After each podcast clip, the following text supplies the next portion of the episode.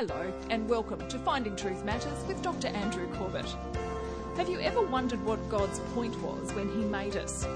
His desire, believe it or not, is to be close to us, but there are a few things that will always get in the way of that idolatry, ignorance, immorality.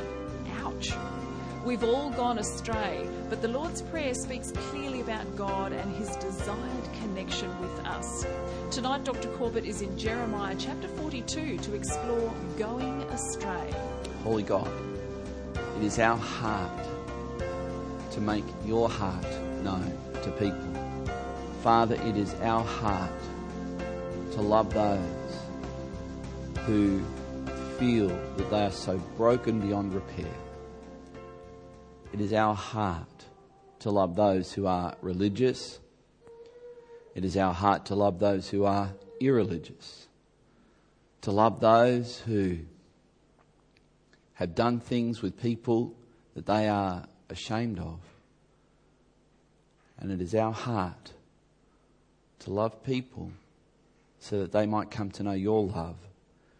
And we pray, Lord, that as we look at your word now, you would better equip us to do just that that we can share the love of God with people, no matter what they've done, who they've done it with, where they've done it, or how many times they've done it, so that they too might come to know Jesus Christ as the forgiver of their sin.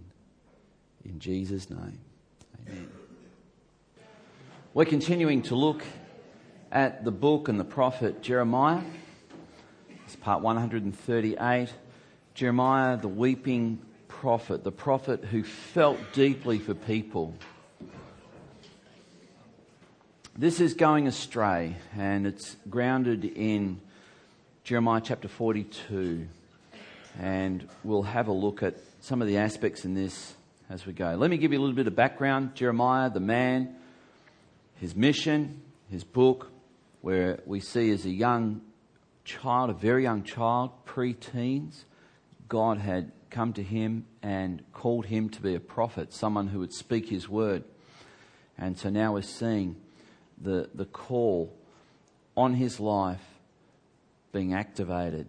So, as a very young man, as a teenager, he was called to speak God's word to people. Would have taken a lot of courage. It was at a time in Israel's history, around about 600 BC, when certain things had happened and it had led to the, the spiritual condition of the nation of Israel plummeting. Jeremiah has been prophesying that Jerusalem would be overrun and destroyed by the Babylonians. He was mocked, he was ridiculed, and finally he was imprisoned for, for this message. While in prison, the Babylonians finally broke through and they did overrun the city. They did destroy the city. And this is one of the first things that Jeremiah tried to get across to people is that God wants intimacy with his people. He wants his people to talk to them. I loved what Holly had to say before that be, before she became a Christian, she was trying to figure out how to solve all her problems by herself or expecting others to solve them for her.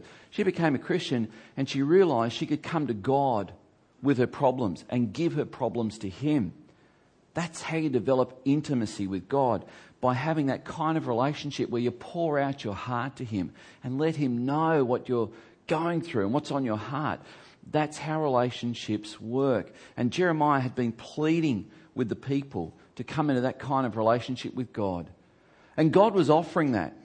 The kind of relationship that God offers is one where people approach Him not just in a cavalier way. Not just in a way where we burst into his throne room, but one where we come with a heart of worship. Because he wants us to do what he does. And what he does is he glorifies the most supreme being in the universe. And that's himself. And that's not being self centered because God is a part of Father, Son, and Holy Spirit, part of a, an eternal community one God, Father, Son, and Holy Spirit. And Jesus has always been to give glory to his Father. The Father has always been to give glory to his Son. And the Holy Spirit seeks to glorify Jesus, who seeks to glorify the Father. And when we approach him, we approach him doing exactly the same thing with a heart that says, We worship you. We surrender to you, which is what worship means. It means we surrender. Jesus is surrendered to his Father, the Spirit is surrendered to Jesus, and the Father voluntarily surrenders to both his Son and his Spirit. It's a beautiful picture of intimacy. This kind of relationship that Jeremiah was talking about, that he pleaded with people to come into, can, can only be, he says, by this thing called covenant. A covenant is an agreement, an agreement whereby you mutually surrender to someone. So, the covenant that I mentioned before, we've talked about two this morning. One is marriage, the other is baptism. And it's a mutual surrender. You see, when people go through the waters of baptism, what's essentially happening is they're saying, Jesus, I surrender to you. But you notice, he gave his life first. He has laid down his life for us. And now we lay down our life for him as we go through the waters of baptism. So, intimacy involves forming a covenant. In fact, God does not want anyone to come to him and say, I'm just going to explore my options. I'll give you a few minutes. Go, impress me. That God will not tolerate that. the kind of relationship that God can only enter into with someone is one of covenant, where they surrendered to Him. The person who says, I'll believe in God if He turns up right now and stands in front of me, is putting themselves in the position of God over God. That's a very dangerous thing to do. Because God says, form a covenant with me. Come to me, surrender, lay down your life, and it's a covenant. So it's worship, but it's also by forming a covenant. What is it? What, what else is involved in this covenant? It's not just surrender, it's also these aspects as well. It has to be exclusive. It's not like you can come to God and say, God, I'm going to make you one of my gods. I've got a few others on the side that I refer to, and you can be one of them too. The kind of covenant that the creator of the universe, the one true and living God, will only accept from his people is one where it's exclusive. It's only him. Curiously, coincidentally, my wife has a similar outlook on our covenant as well. It has to be exclusive. In fact, that is the nature of intimate covenant relationship. If you want to know God, this is what your heart has to be prepared to accept. It also has to be faithful. If you come to God and say, I will make you the God of my life, you will be the one to whom I surrender exclusively, then you have to be faithful to that as well. And think about this God is faithful to his people. Anyone forms a covenant with him, he's faithful. He will be faithful. It has to be loving. We live in a world where love is distorted, and oh my goodness, we hear this word love used so cheaply. I mean, some people even have it on their email signatures with lots of love. Or, I love you, signed da da da da da. And it could be writing to the tax office. It's like, give me a break. There is no way you possibly love the treasurer of Australia. Unless you're his wife. Exceptions. But love is you taking every possible step in your power to serve someone else for their highest good. That's love. Young men, listen to me. There are thousands of women in our city who aren't married, who are looking for a man who knows how to love them. And there's an ache in the human heart that reflects that we are created in the image of a God who wants a relationship that must be exclusive, faithful, and loving. And that's that next word selfless. Selfless. It's not about what you get out of it. If I was to tell you the difference between a Christian relationship and a relationship that hasn't got Christians in it, this word would have to come up. You see, two people who form a relationship do so often for what they can get out of it, for what's in it for them. When Christians form a relationship, because we understand the ultimate relationship, a relationship with God, we know that, I, that we form a relationship so that God is glorified in that relationship. My role as husband for Kim is not so much so that I can get something out of it. It's not even to make her happy. My role is to help her glorify God. Johnny, your role as husband of Sonia is to help her know God better. Jeanette, your role as wife of Tony is to help him know God better. It is. It's, it's, this is our role to help the one we say we love to have their highest good, and that is to know God and to know Him better. And God wants us to come into a relationship where His highest goal is for us to know Him better. And so when you're forming a boyfriend girlfriend relationship, keep that in mind. Your role is not for what you can get out of the relationship, it's to help the other person to know God better, to love God better, and to glorify Him most. And the, the final aspect of a covenant relationship, lifelong. But I've put the word forever in brackets. And that, the reason I've done that is because, unlike all other relationships you, will ever experience, a relationship with God is forever. Even after this life, death cannot separate us from God. So it's forever. It goes beyond the grave. But the prophet Jeremiah said there was three things that will hinder any person from enjoying that kind of ultimate satisfaction. And by the way, the ultimate satisfaction that the Rolling Stones couldn't find okay, okay, uh-huh, is knowing God. You're created to know God, and you'll have a deep hunger in your heart and a restlessness, Augustine said, until you rest in Him, until you come to know Him. You'll find that He's the one, He's the source, He's your answer, He's your hope, and He's your lover.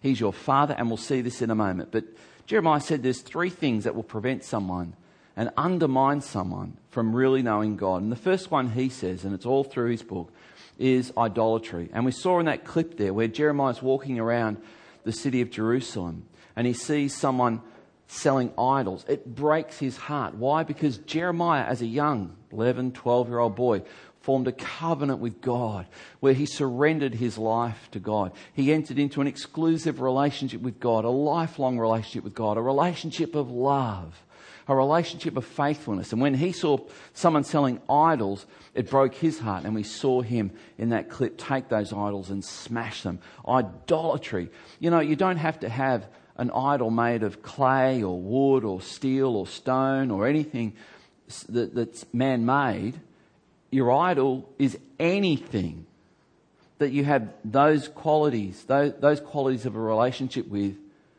more than you have with God. So for some people it's sport, for some people it's their home, their job, for some people it's the relationship they're in. They might worship their boyfriend or their girlfriend or their husband or their wife or their children. And that can become an idol. And it will hinder you from really knowing God and therefore finding ultimate happiness and ultimate satisfaction. The second one is ignorance. You see, the opening of that clip was where Jeremiah walked past a so called prophet who was saying, We're safe, we're secure, no harm will ever come to us because we have the temple of the Lord. That was just the height of ignorance. That person didn't know God. That person thought God was interested in religion. But God's not interested in your religious duty. He's not interested in you being religious. And I hope, whether you continue to come to this church or not, not really the deal. The deal is you getting to know God, and it's not a matter of you becoming more religious, it's a matter of you deepening your relationship with God. That's the point. And Jeremiah's third point of what will prevent anyone from knowing God is if they are immoral.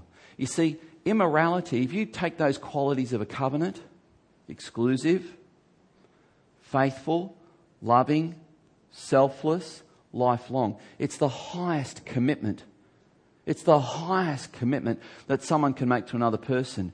And there, there is so much kerfuffle today about sexuality and so on. If we understand this, who God is, and that we're created in His image for His pleasure, we understand that the ultimate relationship anyone can have is with Him. And every other relationship is a reflection of the relationship we should have with Him exclusive, faithful, selfless, loving, and forever. Immorality cannot fulfill that picture. That picture where, you know, uh, we happened to see an ad come on something the other. It was so disturbing where some guy was boasting that he'd slept with 80 something women as if he was the real man's man and the stud. I think the guy's a jerk. He's a dope. It takes a real man to be exclusive, loving, faithful, selfless, committed for life to another person. That's a real man. That's a real woman. That's a real man. Immorality doesn't fit that picture. And I know that there are many who will hear me say that and they'll go, Oh, that's all right for you. Can I tell you, I've got some really good news. Jesus Christ wants to forgive, He wants to cleanse, He wants to give you a new life and a new start. And Jeremiah spoke of that day. Jeremiah said there will come a day when the Messiah will come and he will take people's hearts out, hearts of stone, and he'll give them a new heart. Ezekiel said the same thing, who lived around the same time as Jeremiah. You see, the people had got into idolatry and ignorance. They didn't know what God's word said. And immorality, sexual immorality because they didn't really know God. God had long been forgotten, despite the fact that Jerusalem is one and is still one of the most religious cities on the planet. They had forgotten God. Not only had God been forgotten, God had been misrepresented by the priests, the religious leaders. They taught the people that God was really all about you being religious. We have a temple, we have religious rituals and ceremonies, and that's what really God's interested in. That is misrepresenting God. That's not what He's interested in at all. And then we see that God had been distorted by the leaders, the kings, the princes, the royal family, the ones charged with this beautiful word. It's the word shepherd to guide, guard, and feed people. And they'd failed. And that's the role of every husband, too, by the way guard, guide, provide for people, for your wife. And so God had been distorted. And so the result was when you don't have a clear picture of God, and leaders who should give you that clear picture don't, it's inevitable. You'll go astray. The prophet Isaiah, some 150 years earlier, in talking about the coming Messiah, he said this We, like sheep, have all gone astray. And the same is true today. Without a clear picture of who God is, you can only go astray. You can. And I'm not here to beat you up. I'm not here to condemn you. I'm here to offer you hope. I'm here to give you a way out. And Jeremiah tried, but he couldn't do it. Eventually, the people, even in this passage, we see they ignored him and they went the other way. So, where Jeremiah had not been able to present God well enough to people, Jesus Christ succeeded. The Bible says in Hebrews chapter 1 that Jesus is the exact likeness of God. When he walked the earth, Jesus said to his closest disciples after three and a bit years with them, he, he said this, profound, John 14. He said this If you've seen me, Thomas, you've seen the Father. If you've seen me, you've seen who God is. I'm God and I represent my Father exactly. He's the exact representation of God. And so Jesus presented the clearest, the most attractive, and the most majestic presentation of God to people. And I want to finish with this thought because Jesus presented the, it was Rudyard Kipling who, who said, I have six friends who, what, why, where, how, and when. And Jesus presented the who, what, why, how, and when of God in the Lord's Prayer. And you'll see in the opening section, you probably remember the Lord's Prayer, Our Father. Right there. That was radical. That was revolutionary. God could be a father. And not like the fathers that some of us have had, or some of you may have experienced an abusive, neglectful father, but a loving, interested, caring father. And Jesus described his father as Father, our Father. He gave a number of stories to illustrate that the prodigal son and, and other pictures that give this picture of God. And it reveals the heart of God. God has a father's heart toward you. Your name, hallowed be your name. You see, a name in that culture represents who you are. We, we refer to someone and say, well, they've got a really good name around town. What? John? That's clearly not what we're talking about, is it? We mean reputation. Hallowed. I mean, as if John's a good name, right? Johnny. Uh, hallowed be your name. It's, Jesus is saying everything about God's character and his reputation is good. And my Father can only do good. And if you get to know him, you'll get to know him as a good God. Your kingdom come. Your kingdom reveals something about God. It reveals God's means. It also reveals the how. You see, if you want to come to know God, you've got to come into what Jesus symbolically called his kingdom. It means you submit to him as king. He becomes your king. You enter into his kingdom. Your will be done reveals God's purpose, and that is that God's will is done. You see, right now, there are many things that happen in life that are not God's will. Things happen, and God does not approve. God does not approve. I've heard people say, well, if God wanted me to feel different, He would make me feel different. No, you could be feeling something that is completely not the will of God. Ever felt the urge to hit someone, slap someone? Let me just talk to the women for a moment. Ever felt the urge to claw someone's eyes out? That's probably a dangerous place to go right now. I just back out of there and just go back to here. In other words, every urge we have is not necessarily the will of God. But when you know the will of God, it reveals something of God's purpose. And the will of God is that we do what He wants. The will of God.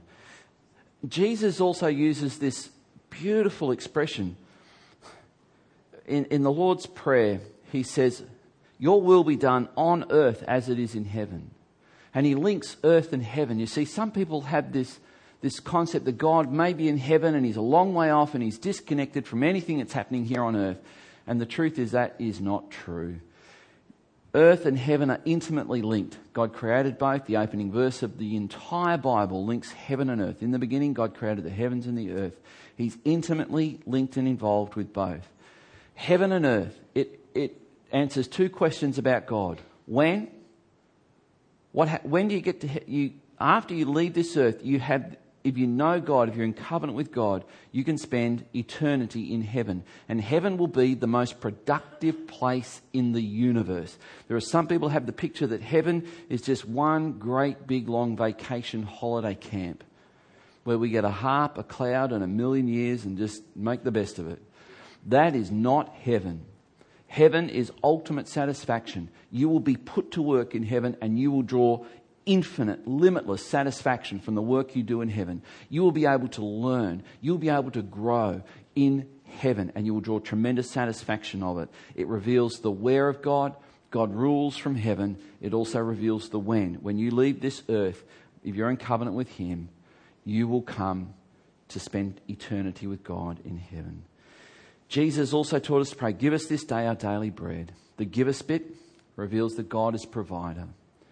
It's a beautiful picture of God. And forgive us reveals that God is Saviour. No matter what you've done, no matter who you've done it to, no matter how many times you've done it, no matter how often you have failed, This part of the Lord's Prayer that Jesus taught us to pray reveals that God wants to forgive you. He wants to forgive you. That forgiveness is not automatic, but it's offered, it's made available. Lead us not into temptation. Reveals that when you enter into a covenant with God, Jesus said, He will guide you, He will be your guide. Deliver us from evil, from the evil one. Reveals that God wants to keep you from harm. And His word applied to your life will keep you from harm. God's word applied to your life is not meant to stifle you, it's not meant to keep you from good and pleasure and happiness and fun.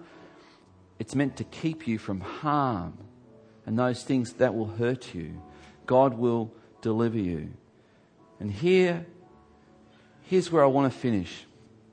We've all gone astray, all of us. All of us. It's what Jeremiah had to say to his people, his countrymen. It's what Jesus had to say.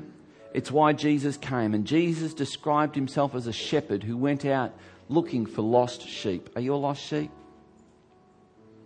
Are you someone who has lost their way? Have you gone astray? And here's my question to you. Based on what Jesus has revealed about our Father who art in heaven, hallowed be your name. Your kingdom come, your will be done on earth as it is in heaven. Give us this day our daily bread. Forgive us as we forgive those who've sinned against us. Lead us not into temptation, but deliver us from evil. What's he doing there? He's not just teaching you to pray, he's teaching you something about God, who God is. And you should get it. You should get that what Jesus had to say about God is that he longs for you to pour your heart out to him and to come to know him. So here's my question Will you come closer to the God who loves you limitlessly. Jeremiah failed to persuade the people that that's what they should do. But today we've seen in two cases where Jesus hadn't failed. Will you come closer? Christian, you may have been following Christ for decades now. Will you say, you know, I have stagnated in my relationship with God. Now I want to come closer to know Him. Perhaps you feel a million miles from God right now. Can I tell you, you aren't. You're one step. And it's not even a step, it's a prayer. It's a prayer that says, Jesus, forgive me. Come into my life and help me to live for you. I pray. Let's pray. Father, that prayer is the prayer I now offer on our behalf. For those of us who know you, perhaps we've grown slack, perhaps we've let our greatest relationship, that is our relationship with you, slide. And I pray, Lord, that you would deal with the idols in hearts, the ignorance of people's minds, and that, Lord, you would deal with the temptation to stray and wander, and that right now you just cleanse, you would forgive. Father, for those who have been physically hurt, sexually abused, mentally and emotionally abused, I pray that today you would cleanse, you would heal, you would save. If you know you don't know Christ, you don't know God as your Heavenly Father, can I encourage you to pray? God, please forgive me. Come into my life and help me to live for you. You pray a prayer like that, not only can your eternity be altered but your tomorrow and your today can as well. So, Father, I pray for us that we would represent you well and that we would make you known and that people would see that you are limitlessly attractive and infinitely good. And I pray this in Jesus' name. And everyone said, Amen. God bless you. We've all gone astray. The question is are we prepared to come closer to the God who loves us limitlessly? Perhaps Our Father is the place to start. More from Dr. Corbett next week. Podcasts and Finding Truth Matters resources, including tonight's program Going Astray, are available via the website findingtruthmatters.org or by contacting us at Legana Media, PO Box 1143, Legana, Tasmania 7277. For regular updates and special offers, visit our Facebook page, facebook.com slash Finding Truth Matters. Dr. Corbett is pastor of Legana Christian Church and president of ICI Theological College Australia. We look forward to joining you again at the same time next week for another Finding Truth Matters.